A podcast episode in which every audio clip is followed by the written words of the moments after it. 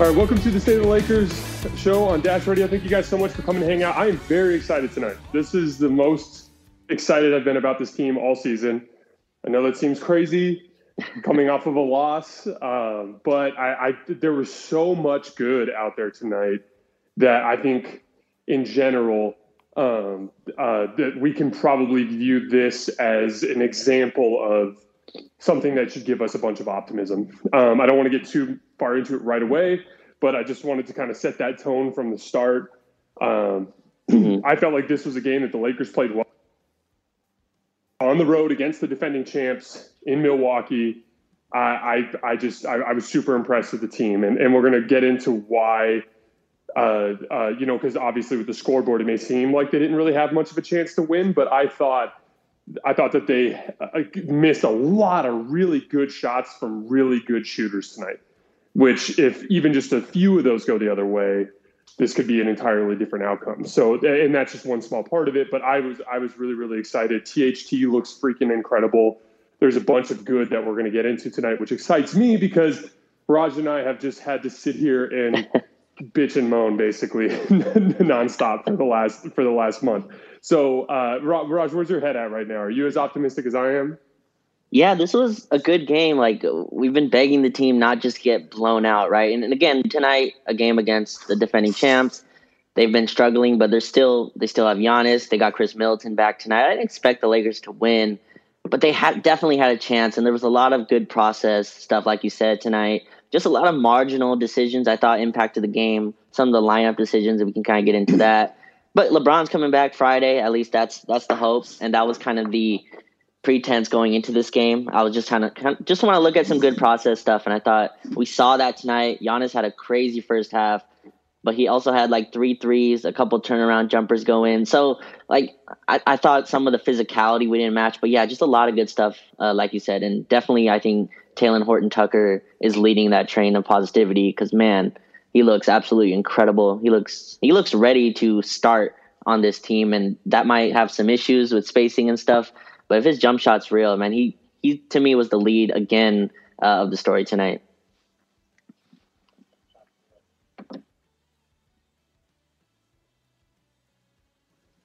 Yeah, you know, I think we should start with T H T as well. The you know we. have kind of been on a little roller coaster back and forth with this kid about whether or not it's been worth trading him for something to buy into the, you know, a title window that, that we, that is limited because of the age of LeBron. Right.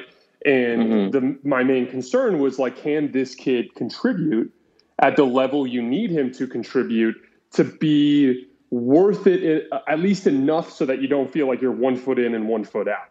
And right. what it ha- what has ended up happening here is he's taking a leap here on both ends of the floor. Like I, I called him in the last podcast, mini Kawhi. And there was this thing that used to happen with Kawhi Leonard, especially when he was younger, where if you dribbled in front of him, it was just a disaster every time because he was just going to take the ball away from you. He had these ridiculous long arms. He was really good at reaching without fouling.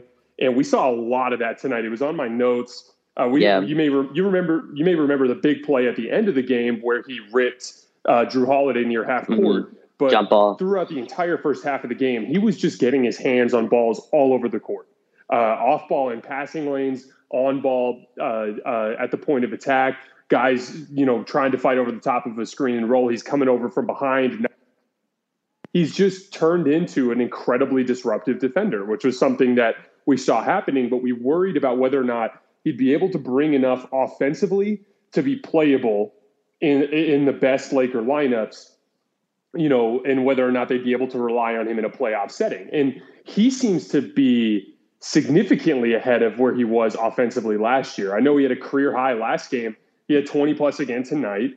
The dude, mm-hmm. uh, if he gets his first step on you, there's nothing anybody can do to stop him from getting all the way to the rim because of how long his arms are and how good he is with that little scoop shot on both sides of the rim. And he's shooting well enough from the perimeter right now that he's at least every bit as much of a threat as a Bazemore, you know, or an Avery Bradley, right? So you can very much see that that T H T is trending in the direction of being a bona fide pillar of this team. And that absolutely, without a shadow of a doubt, raises their ceiling. And whatever you want to say about Russ and the trade and whatever you want to say about what this team could have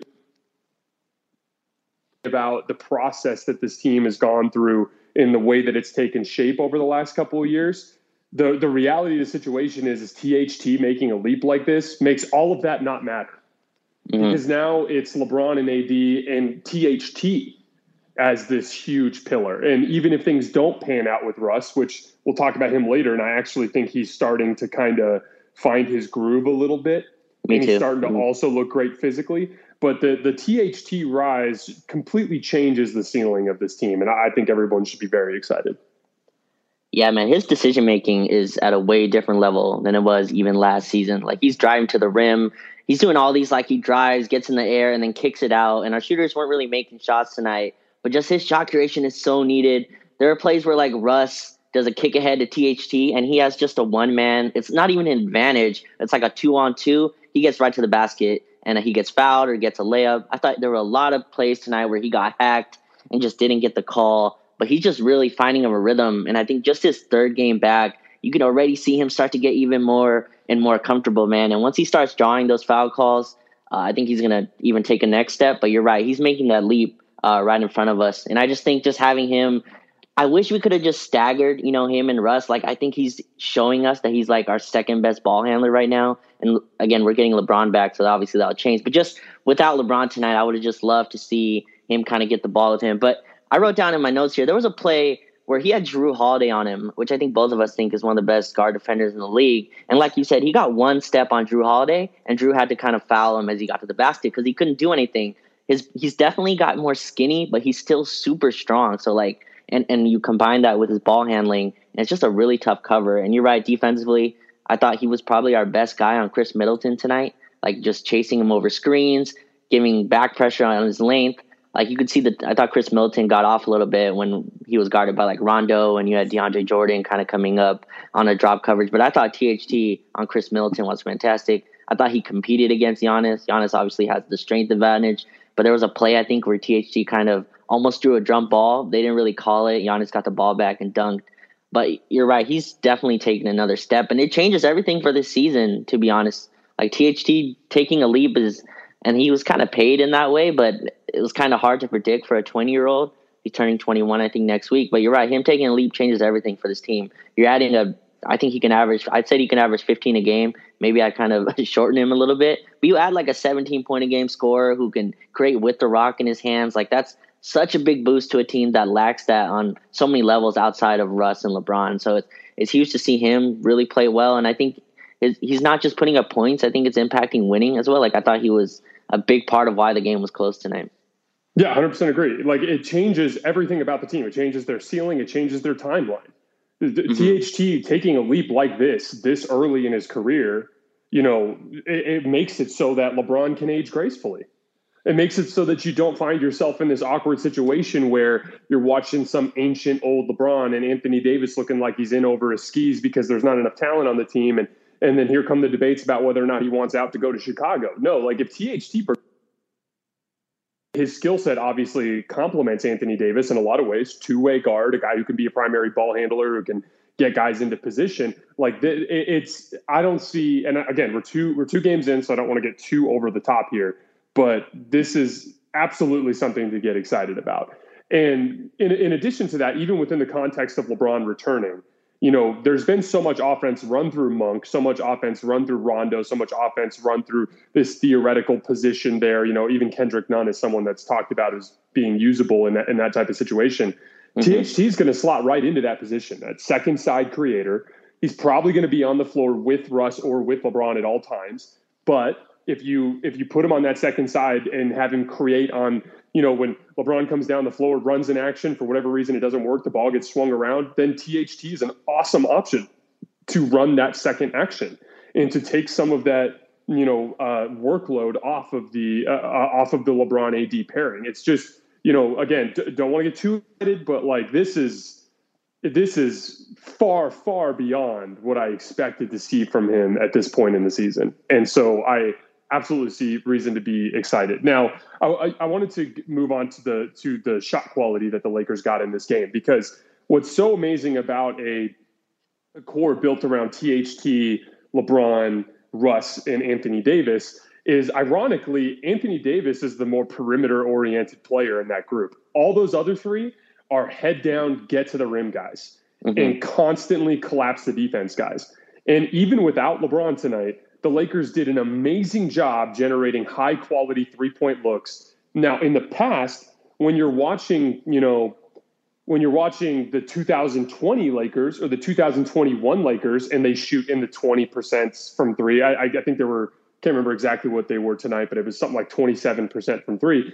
In yeah. the past, when you'd see that, you'd go, okay, this is just what you get when it's Wayne, or when it's, you know, Wes Matthews taking the threes, and it's Rajon Rondo taking the threes, and it's Avery Bradley taking the threes, and it's Danny Green, and it's K C P. You know, those guys had a certain tendency to not shoot well, but tonight, those were great looks for great shooters. I think uh, I think uh, the uh, Melo was two for eight. Monk mm-hmm. was one for seven. Ellington was one for seven. And, you know, yeah, they took some some deeper threes, some late clock threes that weren't quite as good as some of the others. But there were a lot of really high quality misses in there. And so if you look at the process, like we always talk about process and results, like we lose a game, you know, to Minnesota, or we lose a game to Portland. And you'd be like, okay, we were supposed to win, but our process sucked. We weren't getting good stuff. Right. We weren't we weren't running inside out basketball, putting pressure on the rim, generating quality shots, playing defense like crazy. Tonight they competed against a team that is extremely talented on both ends of the floor. They generated high quality shots, and they just didn't go in. And yeah, on the road you're going to get some bad calls. There were there were two, in my opinion, a three absolutely atrocious calls. Giannis off-arm into Anthony Davis, that's an atrocious call. That uh, hook shot that he shot over T H T, that's not a foul. That Khris Middleton play where T H T jumped oh, and then kind of went back, that's not a foul. That that kind of stuff happens on the road. So if you're sitting in the locker room tonight, you can look back at this and say, we had good process. The result wasn't what we wanted, but we went into the defending champ's house without our best player, and we played really good basketball, and we lost a game we could have won. And we did mm-hmm. all the right stuff. And so I, I think there's really good reason to be optimistic coming out of that. Yeah, and you talked about the threes tonight, uh, not to just pour more fire on the T H T hype train, but he was three for six from three tonight as well. A lot of those spot-up opportunities. And if he can hit those, man, like we're talking about a totally different player. But you're right, they shot twelve of forty-three from three. Uh, Wayne Ellington and Malik Monk going two for fourteen really hurts. You add in Carmelo's two for eight. Bunch of threes that would have just shifted the tide Uh, of the game there. So yeah, a lot of good stuff. I still think our offense is still very ugly. A lot of, you know, A D post-ups, and we talked about A D's jumper getting better, and it looks the best it did, I thought, tonight as well. It just looks super smooth.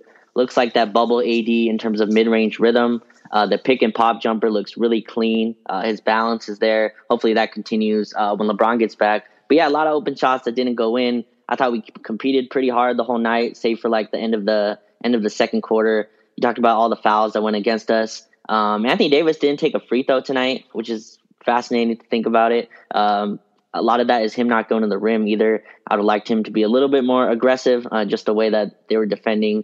But we did create some good shots, man, and I really wanted us to start.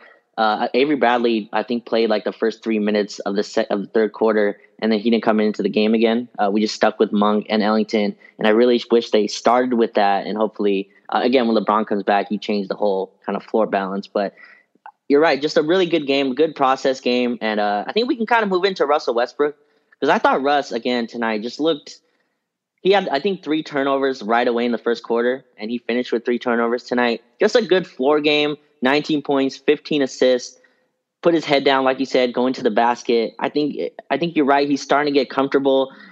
His athleticism looked the best tonight. Like, he had one play where he drove and just burst with control up and under layup, and I just haven't seen stuff like that.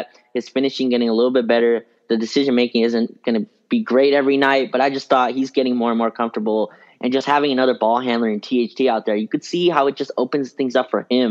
He doesn't have to be the one that makes every decision. Just have another guy to swing to. What did you see from Russ tonight? Because I thought it, it, he's trending upward, at least, is what it feels like. And again, getting LeBron back, hopefully it kind of stays this way. But what do you see from Russ tonight? So he is – there's been stories that have been told about Russ from every previous fan base that he's encountered, that he tends to kind of like get his legs underneath him as the season progresses. Now, he's never going to be the same guy that he was in his prime in Oklahoma City. Whatever that dream is, Laker fans need to get that out of their head. you know, he is starting to look a lot more athletic than he did at the beginning of the season, which is enough when you factor in what they need from this position, which is something I've talked about throughout this entire season. You know, right now, Russ is being a primary ball handler, the, like the number one guy on the team in terms of decision making, and and uh, and is mm-hmm. going to draw the best perimeter defender every single night. That's what he's that's what he's dealing with right now. But that's only going to get easier for him when LeBron comes back. He's going to be attacking lesser perimeter defenders. He's going to be attacking in lineups, you know, against bench groups, because primarily with the starters, it'll be LeBron making, you know, the majority of the decisions. In the closing groups, it'll be LeBron making the majority of the decisions. He will be focused this same rim pressure that we're seeing, because what, what we're seeing from Russ makes sense on paper. It's just they're surrounding him with a ton of shooting and Anthony Davis or Dwight Howard, who I guess Dwight got hurt or something because they went with De- uh, DeAndre Jordan in the second half. I'm not sure what ended mm-hmm. up coming out about that, but they're basically putting him with one big and three shooters, and they're saying, put your head down, get to the damn rim, and if you run into trouble, just throw the ball out. And I- even if you throw it to the wrong guy, we can swing it around and find a shooter. That all that, that makes basketball sense. That is something that fits with this group. That is something that this team actually needs to help carry it in the non-LeBron minutes. And so for it to look, you know, like this in the role where he's the number one, in my opinion, it's only going to get better when he's the number two. And the, the main reason why is because he still is taking some absolutely boneheaded jump shots off the dribble. There was one today where he was, it was almost like he was trying to end up on House of Highlights. He was like, the, the ball was like rolling oh, on the yeah. ground in front of him, and he was kind of like tapping down at it, trying to get the dribble to come back alive. And then he just said, screw it, and he picked it up and shot a turnaround fadeaway. That shot mm-hmm. is not going to happen when LeBron is back in the lineup. It's just not going to happen, uh, or it shouldn't at least. I mean, I don't know. That remains to be seen. But the point being, like, there's going to be a more, uh, like, think of it like on this steak. And, and when LeBron comes back, Russ can finally trim a bunch of that off. And it should be a little bit more, you know, uh, it should be a little bit more catered to what this team actually needs from that position. I actually really like the fit of having this like secondary ball, like rim pressure type of, of guard. It worked. It really made sense with Dennis Schroeder, you know, in a lot of ways. I, I think Dennis was better defensively than Russ, and hopefully Russ kind of comes around on that end of the floor. Uh, he is trending in the right direction, making incremental improvements on that end. But I, I, there is a universe where this fit can work. It just requires taking primary decision-making responsibilities out of his hands in the key moments of the game. At the beginning, when you're setting the tone, at the end, when you're closing the deal, those are the times when the ball will be out of his hands. So this could, in theory, make a lot of sense. There's, it's not entirely unprecedented to have your secondary creator be kind of a bull in the china shop. It's no different than Jordan Clarkson with the Utah Jazz, or even like a Jordan Poole with the Golden State Warriors, a guy that's like, you're kind of like, I don't care if you make some mistakes. You're attacking lesser defenders. You're doing it in smaller portions of the game. That that makes sense. That role makes sense for Russ. It just, right now, he's kind of miscast as a lead man. So, I, but even in that miscast lead, lead man role, he was pretty good tonight. So I, mm-hmm. I, I, I'm, I'm, I'm starting to see the light at the end of the tunnel with Russ. Yeah, and I thought T H T kind of did a pretty good job tonight of playing that LeBron role next to him, right? T H T twenty-five points, twelve rebounds tonight. But like it just it just seemed like Russ is starting to get comfortable with another super shot creator, and T H T kind of played that role tonight next to him. We'll see. I want to see it when LeBron gets back, but it, it does seem like he's he took a lot of those really bad mid-range shots, and the one you talked about where he tried to keep the dribble alive. Like that stuff's going to happen. And I always said like Russ isn't going to change. Like it's his turnovers and his shot selection is going to go down, more of a function of getting more superior ball handling next to him. It's like playing next to LeBron. I really, I really hope they can kind of stagger them a little bit better than they, they did tonight. And I thought that was the difference in the game for me. Like Russ was a plus three, T H T a plus three, A D a plus five. Like our bench was just atrocious. Like those Rondo minutes, Rondo was a minus ten in twelve minutes, which is kind of impressive. Like, and I think they like should have staggered T H T and Russ. I have oh, no idea man. why they didn't do that. Like putting them both off in the middle of the fourth quarter, I thought was a huge strategic mistake. Yeah, and then I think Vogel tried to buy a few minutes with the DeAndre Jordan uh, lineup, and I, I thought he did an okay job. We went up one, and I was just expecting a timeout or A D to come in, and then Khris Middleton uh, knocked off six straight points to put us down five. I thought that really changed the game. But again, good process. Like we kind of hung with the Bucks when the best players were on the floor. And I think that's what's important. Giannis, again, insane first half. There's a lot of scheme stuff I was confused by. We kept switching the Middleton, uh, Giannis pick and roll uh, late in that game. And it just led to Giannis having like T H T on him with, you know, Carmelo as the low man, as the bottom man trying to help. I thought that was really flummoxing to me. The pick and roll, the pocket pass was too easy for Giannis on some of those. I mean, he went eighteen for twenty-two tonight. I'm just think that's just even with the three for four from three. Oh, sorry, eighteen for twenty-three, three for four from three. It's that's still an insane efficient night. I thought we made it a little too easy for him on some plays, but he's it's Giannis. He's special in that way.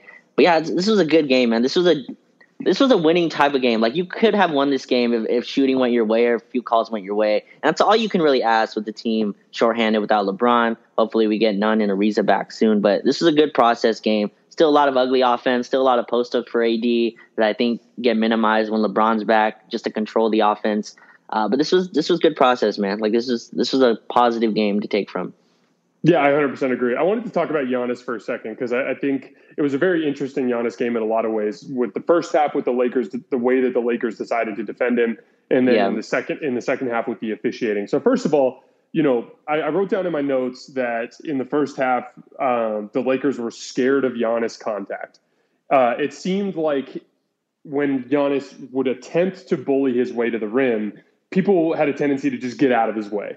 You know, mm-hmm. I, I, I talk a lot of I talk a lot with Austin Reeves about how he's not afraid to take the contact and the ugly the ugly jobs on the court, chasing guys over the top of screens, putting his body in harm's way.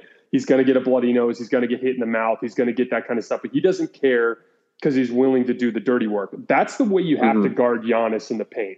You have to be willing to put your body on the line. And then through that entire first half, it was like they tried to stop the action.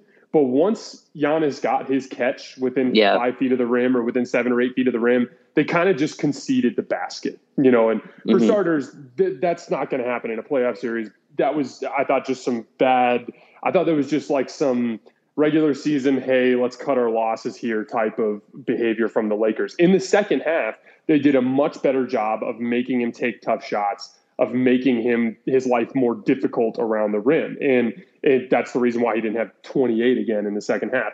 Now, I, I also want to be clear – Uh, officiating is not the reason the Lakers lost this game.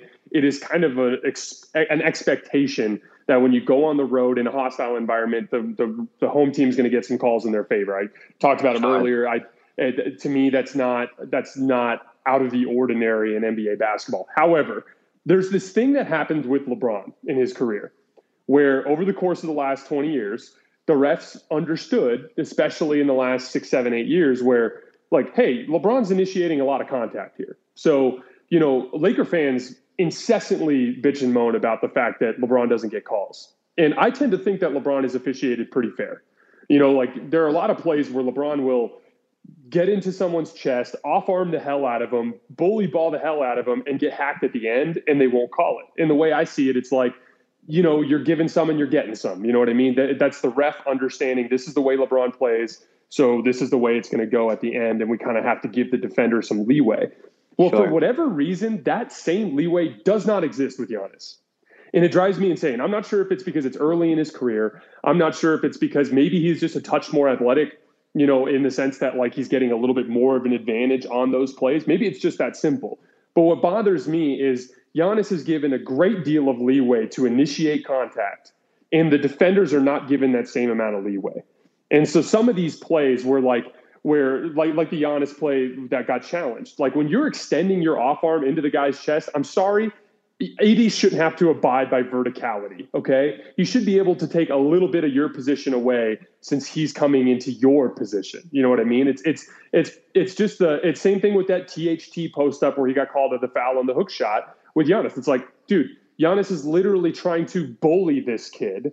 You got to give him some leeway in return. It's the same way that LeBron is officiated now. And again, it, it, I, I, I'm not insulting Giannis. I think Giannis is a bona fide top tier superstar. I thought he was incredible tonight. I think he's better than Anthony Davis. I thought it was still brought up, but there, it bothers me the way that he's officiated because we have a similar archetype in LeBron who does the same thing, initiate, you know, a shit ton of contact. and then guys hack him at the end of plays, and we let that stuff go, it, it, that kind of thing has to eventually take shape with Giannis, or no one's ever going to be able to stop the guy.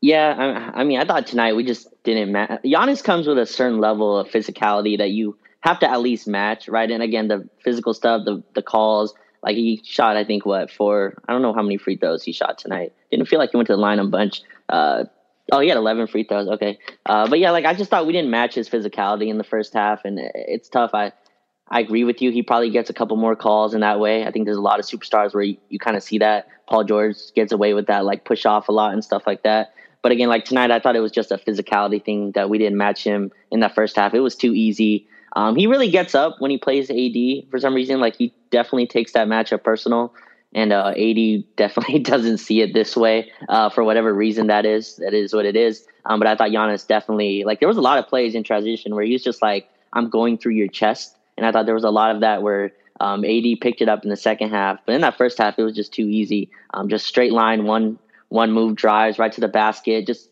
and a lot of that is is Giannis, and he's just a super physical dude. Uh, but yeah, like I just thought that there was a lot of just not matching his physicality in that first half. He's gonna hit those. I thought we made him take some tough shots, those turnaround fadeaways. Like you live with those. He made a few of those three threes. Like if he wants to take those, he can take those all day. Uh, but yeah, I thought a lot of a lot of his stuff in that first half to me was some scheme, some of the defense, just too easy on the pick and roll, and then just not matching his physicality. And that's a level, like that's a generational skill to me from Giannis. His motor to just play like that on a nightly basis. Again, I think against A D, it's a, it's even more. But just like that's a generational skill to me that he has. That he has a motor that's unmatched for a lot of players uh, in the league. And you combine that with his work ethic and his his skill level that's definitely increased. Um, and he had a special first half. But again, I thought a lot of that was A D and the whole team not matching his physicality. And maybe that's just because, you know, when you have, like like you said on those plays where like A D would defend Jrue and they would get it to Giannis at the rim and they just kind of give up. A lot of that was Melo, who was who's kind of the backline guy. Expecting him to do that is tough. Um, and again, like you said, those probably won't happen in the playoffs. You probably won't get situations definitely like that. But I thought a lot of it was just us not matching their physicality until probably the third quarter where, where things really turned, and, and they did a lot better job on him.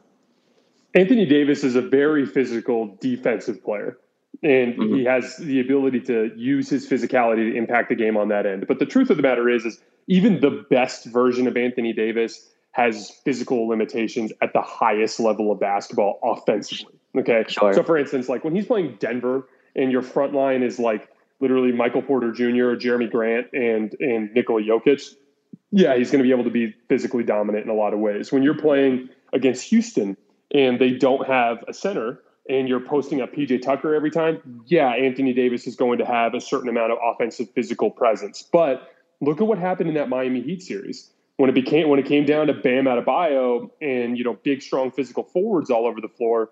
Anthony Davis turned into a jump shooter in that series. If you look, the vast majority of his around the basket finishes were either set up by other people or offensive rebound putbacks when LeBron would get to the rim and miss a layup, or Rondo would get to the rim, miss a layup, something along those lines. They, in post-up situations, were able to turn him into a jump shooter. So when it comes to a game like this, you can try to match, he can try to match Giannis with intensity, but the truth of the matter is, is when he's posting up Semi Ojeleye or he's po- posting up, you know, Giannis Antetokounmpo, he's going to take fadeaways. That's just, that's just what he's going to do. And then at that point, it becomes a make or miss game, you know? And so that, that to me is, you know, the defining characteristic that separates the two of them. This is something we talked about on a pod a few weeks back, but Giannis just has that ability to break you down off the dribble and get into the paint anytime he wants. And the only way you're going to stop him is by putting multiple bodies in the way, in which case you're going to have turn turn the team into a jump shooting team in, in that regard. But there is a a, a the, the the defining difference between the two of them is that ability. Like yeah, A D against the best forward defenders in the league is probably going to be a jump shooter in isolation situations. That doesn't mean he's not still deeply impactful offensively as a guy who can screen and roll to the rim and screen and pop and do things as a, as a floor spacer, and his value in that regard is massive. But when you're comparing him to the very top tier of stars, that's that one differentiating factor. So the, when people say like, oh, Giannis took it to A D tonight, it's like, I, that's kind of what it's going to look like because they're, to me, they're t- totally different archetypes of players. But I thought Anthony Davis overall was fantastic tonight, and he was great defensively, especially in the second half. His jumper continues to trend in the right direction. What is this, his fifteenth or sixteenth consecutive game that he's played this season? So he's starting to get his rhythm. He's starting to get his legs underneath him. Obviously, he got a little banged up tonight. It looked like he looked like a dead leg is what it seemed like to me. It looked like he got kneed in the thigh somewhere. That that's what it seemed like he was favoring. Um, I'm sure we'll learn more in the post game. Um, but I, I, I'm really, really happy with the way Anthony Davis is progressing. If you're looking at this from thirty thousand feet in the air, you can, you can look at a couple of huge benchmarks here that should bring some optimism. One, LeBron is coming back. Two, Russ is starting to kind of figure out how he can help this particular team. Three, Anthony Davis is starting to make jump shots again and physically looks as good as he's ever looked. And four, T H T appears to be progressing to be a star. If you count all four of those things, that's a lot of reason to get very excited about this team's ceiling. And I know that seems crazy to say because they're eight and eight. Um, and it's been largely a disaster up to this point. But, I mean, I, I, weirdly, losing on the road in Milwaukee to drop the five hundred, you know, here in the middle of November is the point where I feel most optimistic about this team, which I can't believe I'm saying. I do, too. And I, just the last point on the Giannis versus A D, and, again, those comparisons to me, like, I think Giannis has kind of ended those, especially as a number one option. And Giannis is just a different type of player than A D is. But I just think the Bucks do some things to put him in positions that, like, I'd love to see the Lakers do. Like, the Lakers do a lot of this where they take half the shot clock running, like, Rondo sets a cross screen or something for A D to get a post up, and he eventually just posts up another super strong power forward, and it's like they're helping off Avery Bradley in the corner. But, like, I think A D, like, he's not, a, I don't know, Giannis probably is the better ball handler, I guess. But to me, like, A D has some ball handling skills that, like, I'd love to see us put in use. Like, I feel like we just try to force him to be this I S O post-up big. And, and the Bucks do this thing where, like, and they scored off of it, off of it twice tonight, where Pat Connaughton comes, they do, like, an inverted screen where Giannis is at the top. And because you're playing off so far, they do an inverted screen where Connaughton comes and sets his pick. And so basically, eight, Giannis gets to go downhill, or you leave Pat Connaughton, right? Either the guard shows on Giannis or Pat Connaughton is open for a three. And it gets Giannis going downhill. It gets him in rhythm in a way where it's not just throw a post entry to Giannis, where he's still good at that. He can still bully players in the basket. But Giannis gets a lot of buckets in that way,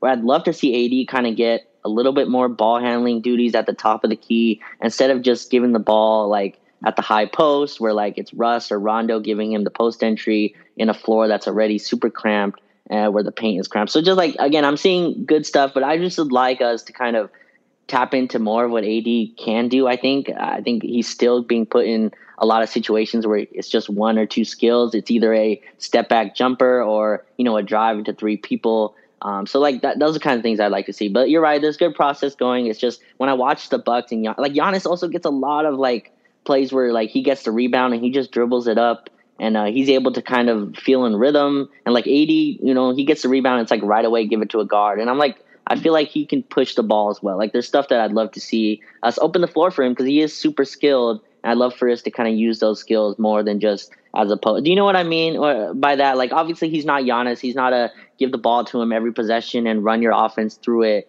Uh, but I, I just think, like, there's more that we can tap into with A D. That, and again, he's, his numbers are still insane. He's still, you know, he's been carrying us for a lot of this season. I just feel like there's more there than than we're seeing with A D. No, so I, th- I one hundred percent agree. And the main, the main reason the, that what you're getting at here is so smart is post defense is the number one area in the N B A right now where defenders are allowed to be physical. And so, in a weird way, it kind of is like the wrong. It's just it's the wrong era almost to force feed post players. You know, there there are a handful of guys in the league who do really, really well there. But the truth of the matter is, is like as a guy like Anthony Davis with a really high center of gravity that's easy to knock off balance, it's just not, it's it's not the best place for him to attack. I agree with you. Like with all the shooting that you have on this team, getting him in the situations with a live dribble out by the three point line or doing a lot more of like let's. do quick pick and pops and hit him where the defender's kind of closing out at him so that he can just do quick rip throughs and things along those lines to give him a little bit of an advantage. I, I, I really would like to see more of that. He's never going to be able to consistently break a team down off the dribble from the perimeter because his like side to side quickness is not as good as a guy like Giannis, right? So like Giannis can do these like rip throughs and, and jab steps and, and crossovers where he covers a lot of ground really fast and no one can really stay in front of him on the perimeter. Anthony Davis is a little bit more of like a, uh, you know, the, the what makes him such a versatile big is more his finesse and his length than it is his speed and quickness. You know, that's not necessarily his strong point. You know what I mean? Like, like Giannis literally moves like a guard. That's the huge difference there in what allows him to consistently attack off the dribble. But that doesn't mean he can't do more of it. And especially in specific matchups, to your point, when you're when, like, I would love to see more Anthony Davis attacking off the dribble against a team like Denver, you know, where it's like, he's going to be going against Jokic where he does have a foot speed advantage, you know, even against Robert Williams on Friday night. That'd be another interesting matchup to see him do a little bit more off the dribble. But I'm with you, just like force feeding Anthony Davis post-ups. Uh, there was a stat that I saw the other day that forty percent of his post-ups end in a, in a fadeaway jump shot like that. that that's, mm-hmm. that that's just the, and that I'm, I'm not even sure how they factor that in, whether or not those count pass attempts or shots towards the rim. I'm, I'm not sure what the exact math was there, but the point is, is like Anthony Davis post-ups shouldn't be his only isolation attack. They should find varying ways to get him involved in that regard. Yeah. And like, even the screen and roll actions, like to me, the Rondo A D screen and roll has become almost pointless sometimes, like because the defender is so off. A D gets zero contact on the screen. Like I, I'd like him to be more, be like just how the Bucks use Giannis, like has as him as a screener so much. Like I would like him to kind of play more with Malik Monk as a screen screen and roll big. Like I know this comp isn't right, and I'm not comparing the two players at all. It just feels like we're fitting A D to be like Dirk. You know what I mean? Like we're mm-hmm. running actions as if he's Dirk, and he's not the shooter Dirk is, and also he's not like. He's a much quicker player than Dirk, and he has like more off the dribble game to me. And and you're right, A D doesn't have like the strong one move that Giannis can do, left to right crossover. But to me, like his handle is strong. Like he has the, you know, he does all these like in and out dribble, in and out crossovers on bigs. But I would just like to see more of that. I, I just don't see it enough to me. And and the screens as well. I don't know if it's on A D or if it's the guard, but just there's no contact on him. So like the guards are fighting over. And there's just no space created. And like you see T H T, Rondo, Russ throw lobs into traffic basically, right? Because no one has help. You haven't caused anywhere. You haven't caused any help. So they're just throwing a lob up and having A D play jump ball with like Giannis or whoever the big is. So yeah, like I think A D is more skilled than we're seeing, I guess. And I just, I don't know. Again, that's some on A D as well, just his aggression uh, or lack thereof it. But I just want to see him more in ball handling situations where it's not just, you know, him with the back to his back, when the with his back to the basket, trying to make decisions, because you could tell that's not where he's comfortable. Like, it, like you saw him trying to read where the traps are going, and it's like a second late than it needs to be some, on most times, and like that's just not where he's comfortable at. So I'd love to see just a little bit more of like ball handling responsibilities for him as a, as an attacker. So it, to kind of put a bow on tonight, um, are, with LeBron coming back. Mm-hmm. The, uh, on Friday, how do you see, like, what, what kind of rotation changes do you expect? Who do you expect to fall out of the rotation? What do you expect the starting lineup to look like? How do you expect the flow of the game to go? Yeah, those are a lot of questions, but I'll start. with, I'll, I'll, def- I'll definitely start with the starting lineup. So I don't think T H T is going anywhere. Like, I, I just can't see them taking him out of the starting lineup. He is shooting too well to me as well from three. Uh, so I definitely think it'll be Russ, probably T H T, uh, Ron, A D, and then I'm not really sure on the fourth spot, to be honest. I hope, I'm guessing it's Wayne Ellington, uh, if they're going to continue with A D at the five. Uh, but, like, to me, like, there's no reason for Rondo to play right now. Like, I just don't think you need to. I don't think DeAndre Jordan needs to play either. And honestly, Bazemore, we'll see. I thought it was another rough night for him. He played hard, but he's probably out of the rotation as well. So I, I just want to, I just want to see them stagger like Russ and Braun, and maybe even T H T in there, because uh, like that's probably give them their best chance to win. And obviously, LeBron solves a lot of these issues. LeBron's not only the power forward; he's also the backup point guard, uh, which also helps a lot of those lineups. But how about you, man? I, like that's how I see the starting lineup going. I know that T. I feel like T H T is going to stay in there next to Russ, uh, Bron, and A D, and then that fourth guy. I think probably Wayne Ellington or Avery Bradley, one of those two. Vogel might still want to just go Bradley for defense, but how do you see that going? T H T has to start. He's just, he's too he's too good. Like I, I mean, like I, he's looked so good in these last two games that it literally doesn't make sense to bring him off the bench. Now, you you might think, oh, traditional sixth man role, which is where my brain usually goes, because you've got uh, you know redundancies in the starting lineup when you got that many dribble drive guys.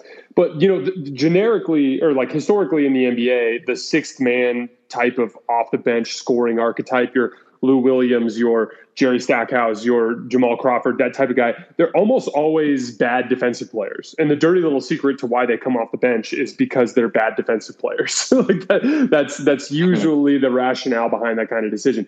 T H T has been one of the best defenders on the team so far in the two games that he's played. Obviously, I don't yep. want to um, give too much credit in that regard, but anyway, point being, like you, you have you have to start T H T. So you look at the if you look at the flow of the game and the way that they usually substitute the stars, because of the way that Anthony Davis likes to play full quarters, and because of the fact that Russ likes to take quick short rests instead of longer drawn out rests. What ends up happening is LeBron uh, Russ comes out, you know, like quick, like usually first. This year they're pushing LeBron sub a little bit later. He comes out like. to like three quarters of the way through the first quarter. So yeah. it goes, it goes from like the starters to like a LeBron A D group to like an A D Russ group. And mm-hmm. then A D and Russ both come out and it turns into like a LeBron with the bench guys group. And then Russ comes back in quick and it turns into like a LeBron Russ group. And then LeBron comes out, it goes to LeBron A D. So you can kind of see how, and then Russ comes back in and it's a starter. So you can kind of see how the staggering works there to yeah. keep, Two two stars on the floor for the most part, with LeBron as that extra guy. But now with T H T thrown into that mix, you're going to have like a high-level dribble creator on both wings at all times, which is a super exciting prospect for, you know, what this team is supposed to be. This is something that the guys on at L F R have been preaching, and it's something that I'm a big believer in. It's kind of this – I've been talking a lot about modern basketball with the L A Clippers, right, from the playoffs last year. This idea, like, we're just going to spread you out, and mm-hmm. it's all this dribble drive attack, penetration, getting you into rotation, and then swinging the ball around to shooters, right? Well, in order for that to work, you got to have multiple guys that can break down the defense off the dribble at the point of attack, either through pick and roll or literally just beating a guy off the dribble from the perimeter. Well, having this many guys the way the Lakers have, it's starting to trend in that direction. They need to go away from post-ups. We talked a little bit about this earlier. Instead of going really heavy Anthony Davis post-ups, really heavy LeBron post-ups, which, by the way, you can still do in specific matchups and specific situations as a wrinkle to throw in there. But I'd like to see just a lot more get four guys out, have either A D or Dwight set a high screen and roll, or even go five out sometimes when A D's on the floor, and just let T H T, Russell Westbrook, and LeBron James beat guys off the dribble and just start getting the team into rotation, because it's always going to be shooters around them now. That's what's so exciting about this formula, is we have real bona fide knockdown three-point shooters, although tonight they didn't show that. But the point being, like, th- this formula is starting to look a lot less like the twenty twenty we're, we're, you know, championship Lakers that were like a literally almost like a nineteen nineties team that just was trying to pulverize you with size and physicality, to now we're doing this modern basketball, space the floor, drive and kick offense that, that makes a whole lot of sense, and still have the physicality that comes from having LeBron and A D. Oh, and guess what? Our other two dribble drive guards, Russ and, and T H T, are like physical specimens at the position that are going to have a whole other side of, you know, physical impact on the opponent just in their own right. You know, so I, I, I I'm really, really excited to see everybody fall into their roles here. I think we'll see a lot less Bazemore. Mm-hmm. I, th- I don't. Th- I don't think you'll see DeAndre Jordan at all, except when Dwight Howard is resting, like he did in the second half tonight. I think uh, Ariza complicates things even further. But I, I would not be surprised if it tur- if Bradley falls entirely out, Bazemore falls entirely out, and they just play the shooters, and it turns basically into Dwight, A D, LeBron, T H T, Russ, and then Ellington, Monk, Melo. You yeah. know what I mean? And and maybe some Ariza in there when he gets going. But it just, with the, the with the physical imposing nature of those four, those core four players, you can get away with playing less physical shooters around them. And so I that's that's kind of the way I see it going. Yeah, and that's why I was like, even tonight, I really wanted them to just put a shooter in where Avery Bradley is. And I understand Vogel's, you know, love for Avery Bradley. It makes sense. Uh, even going small, it's just like ode to his past team, right? Avery Bradley represents like a defensive-minded first player who can space the floor, but teams just don't guard him in a way. Like even Wayne Ellington tonight, who was one for seven, I, like they still guard him. Like he has a certain level of gravity that I think is important, and I think that's important on Friday as well in Boston. Like I. I just think you can't have a non-shooter in that space, even with the shooting that T H T has shown. You start Russ, Braun, and A D, like teams are going to pack the paint, and then you add T H T into that, as special as he's been, like the paint is going to be packed, and I just need at least one shooter in that spot, whether it's Monk, but I'm hoping it's Ellington. I think Ellington just has more of a mature game right now. Monk is more of like a hot and cold scorer type. And again, Ellington didn't shoot well tonight. He just understands how to get open, how to relocate, right? When he throws a pass and his man helps off him, he understands how to get into like the correct correct passing angle. And I just hope that he kind of starts. But I wouldn't be surprised if Vogel went with Bradley again just to kind of keep keep that defensive minded first player in there. But that's what I hope happens. I hope he, I'll be start Wayne Ellington, go all into this, you know, A D at the five, Braun at the four, just Russ ball. Um, that's what I hope happens on Friday, man. Uh, but I think this team is kind of progressing. Like I think you just remove the Rondo minutes and uh, and the DeAndre Jordan minutes, uh, but the Rondo minutes especially, just remove that from the rotation right now. It's just a big boost in and of itself. And then obviously getting LeBron back. Um, and you know this is this is a big road trip to me. Like I like I understand LeBron's just coming back, but I think like y- you got to win some of these games going up here. After Boston, I think it gets a little lighter. I think it goes like Indiana, Detroit, or something like that. But it's a big road trip, man. They're eight and eight right now. Like you get LeBron back now. Like I think this is the time to kind of go on a go on a run here. I think so too. I think it starts tomorrow, uh, Friday against Boston. I think the Lakers are going to go on a run here. Um, we'll see.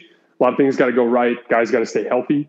Um, but this suddenly with T H T back and looking the way he looks, and LeBron coming back, this suddenly becomes a team that's going to have a demonstrable talent advantage every single night, like a big, big talent advantage. And when you couple that with the urgency associated with the five hundred record and the fact that they have some ground to make up in the standings and the fact that these guys got to be sick of losing, um, I, I think I think we're going to see a, a really solid stretch here of really good Laker basketball. And it sure would be great for them to beat the hell out of Brooklyn on Christmas Day to cap something like this off. That that would be that would be kind of like the target for a, a date that you'd like for them to kind of start to hit a re, a real ceiling in that regard. But I'm really I, I am really excited too. Really quickly, a note on Bradley. People have complained about Avery Bradley in recent days, and again, I, I'm not I, I'm not a huge fan of the some of the things that he does when he's on the court. Like I think he's way too much of a gunner for what the guys actually need out of that position. Um, the dude has never seen a shot he doesn't like uh, and is way too aggressive as a jump shooter early in the clock, and that can get irritating. Um, um, however, when you look at what he does in Frank's system, it, it, he's a predictable defensive option. You know, the mistakes he makes are mistakes that play into their scheme. The uh, his ball pressure in his ability to fight over screens is in, in like absolutely necessary for the pick and roll coverages. So like, would I prefer for Ellington to be in the starters? Yes. To be clear, I would go with Ellington. I think the spacing is, is better with him. And he's enough of a, you know, a, a fundamentally sound positional defender that it works. However, it is also exciting to think about the ball pressure of that group with, with Avery Bradley, right? I mean, mm-hmm. It's exciting to think about like, hey, guess what? You're, uh, you're playing, you know, you're going into uh, to Boston and it's Marcus Smart, Jason Tatum, and, and all these guys. It's like, guess what? You're going to have T H T, Avery Bradley, and Russell Westbrook ball pressuring the living hell out of you from the opening tip. Like that, that that's an exciting prospect in its own regard. My point is, is like, I saw a couple people compare him today to DeAndre Jordan, like the, the new DeAndre Jordan, meaning like the new guy that makes no sense in the lineup.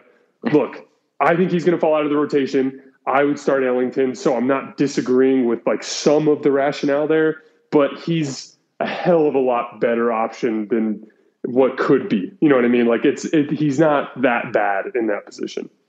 No, yeah, and I, like, I was a big fan of Avery Bradley. You know, two years ago, I was hoping they re-signed him. I wish he went to the bubble. He did not, out of his own decisions. He's a player that like kind of fits what Vogel wants to do, and this is not against Avery Bradley. It's just a function of the team to me. It's just I. Uh, you can't have a non-shooter in that space. Bradley can shoot. That's a difference between there's a difference between a guy who can't shoot and an absolute shooter, right? Like Wayne Ellington's a shooter they have to respect, and I just don't like the floor balance on that. Avery Bradley plays hard. I think defensively, like he plays hard. He's too small sometimes in a lot of matchups. Like that's his biggest gripe to me. Um, his his height, like he just can't match up sometimes. But he plays hard. He defends. He's a good point of attack defender. Like there's no there's no qualm about that. But I'm just like saying like you just can't play a non-shooter to me with these eighty at the five lineups that we're we're trying to run out here. There's just no space, especially when a lot of the offense is post up heavy. They're helping off the same guy every time. Like to me, the the game changed to me in that third quarter uh, when you when Avery Bradley came out and they put in I believe Wayne Ellington. And then he never came back in the game. They uh, kept Malik Monk on there. And the floor the floor balance of the spacing just looked so much better.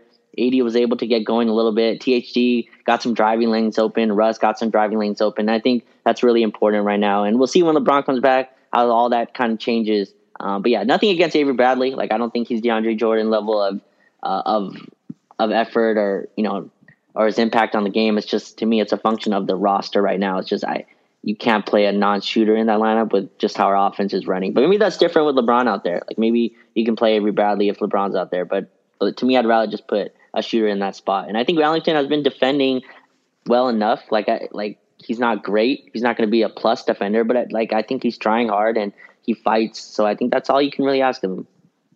Yeah, I, I'm, I'm with you. I think we're on the same page here. Like he's definitely not the best option. All I'm saying is like. I, this the rationale behind play, playing Avery Bradley makes more sense to sure. me from the coaching staff than the DeAndre Jordan thing did, is, is all I'm saying. Sure. Uh, but anyway, so that's all I had for tonight. Obviously, Raj, if there's anything else in your notes you wanted to hit, obviously, with an East Coast road trip like this, I'm going to take advantage of it to try to end the night a tiny bit early to try to spend some time with my wife for once. um, but uh, uh, did you have anything else you wanted to hit tonight?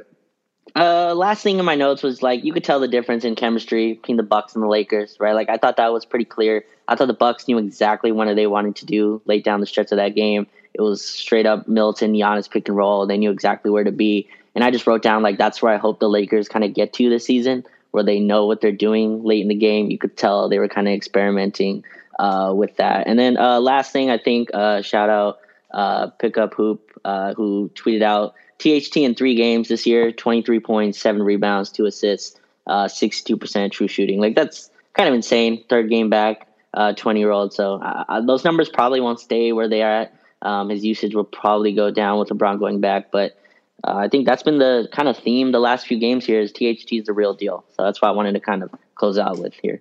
Yeah, he can be what like because I don't think Russ is long for the Lakers if this doesn't go well. Like obviously if they win the title. Then, you know, they'll keep him and this will all go well. But, you know, the reality is, is that that that, that fit of having like the super high end playmaker I Q guy like LeBron with the big that needs someone to set him up like Anthony Davis that can create his own shot and apply a ton of rim pressure and also defend. That all makes a ton of sense. And so T H T can slot right into that in the post-Russ era. You know what I mean? Especially if he continues to progress at this rate. I, I cannot, I'm so impressed by how fast he's come along. Again, only three games, but I, I'm, I've been really impressed. All right, guys, thank you guys so much for coming to hang out tonight with Raj and I. I'm glad that we were finally able, even after a loss, to hit on some good positivity with this group. Um, this is going to air on Dash Radio tomorrow morning at seven a.m. Pacific Standard Time, and will be in our podcast feed here in about fifteen minutes. As always, we sincerely appreciate your guys' support and you come and hang out with us after these games. And we will see you for another early show on Friday night. If you're not out partying, having a good time, you can come hang out with Raj and I and talk some basketball. Appreciate it. Thanks, everyone.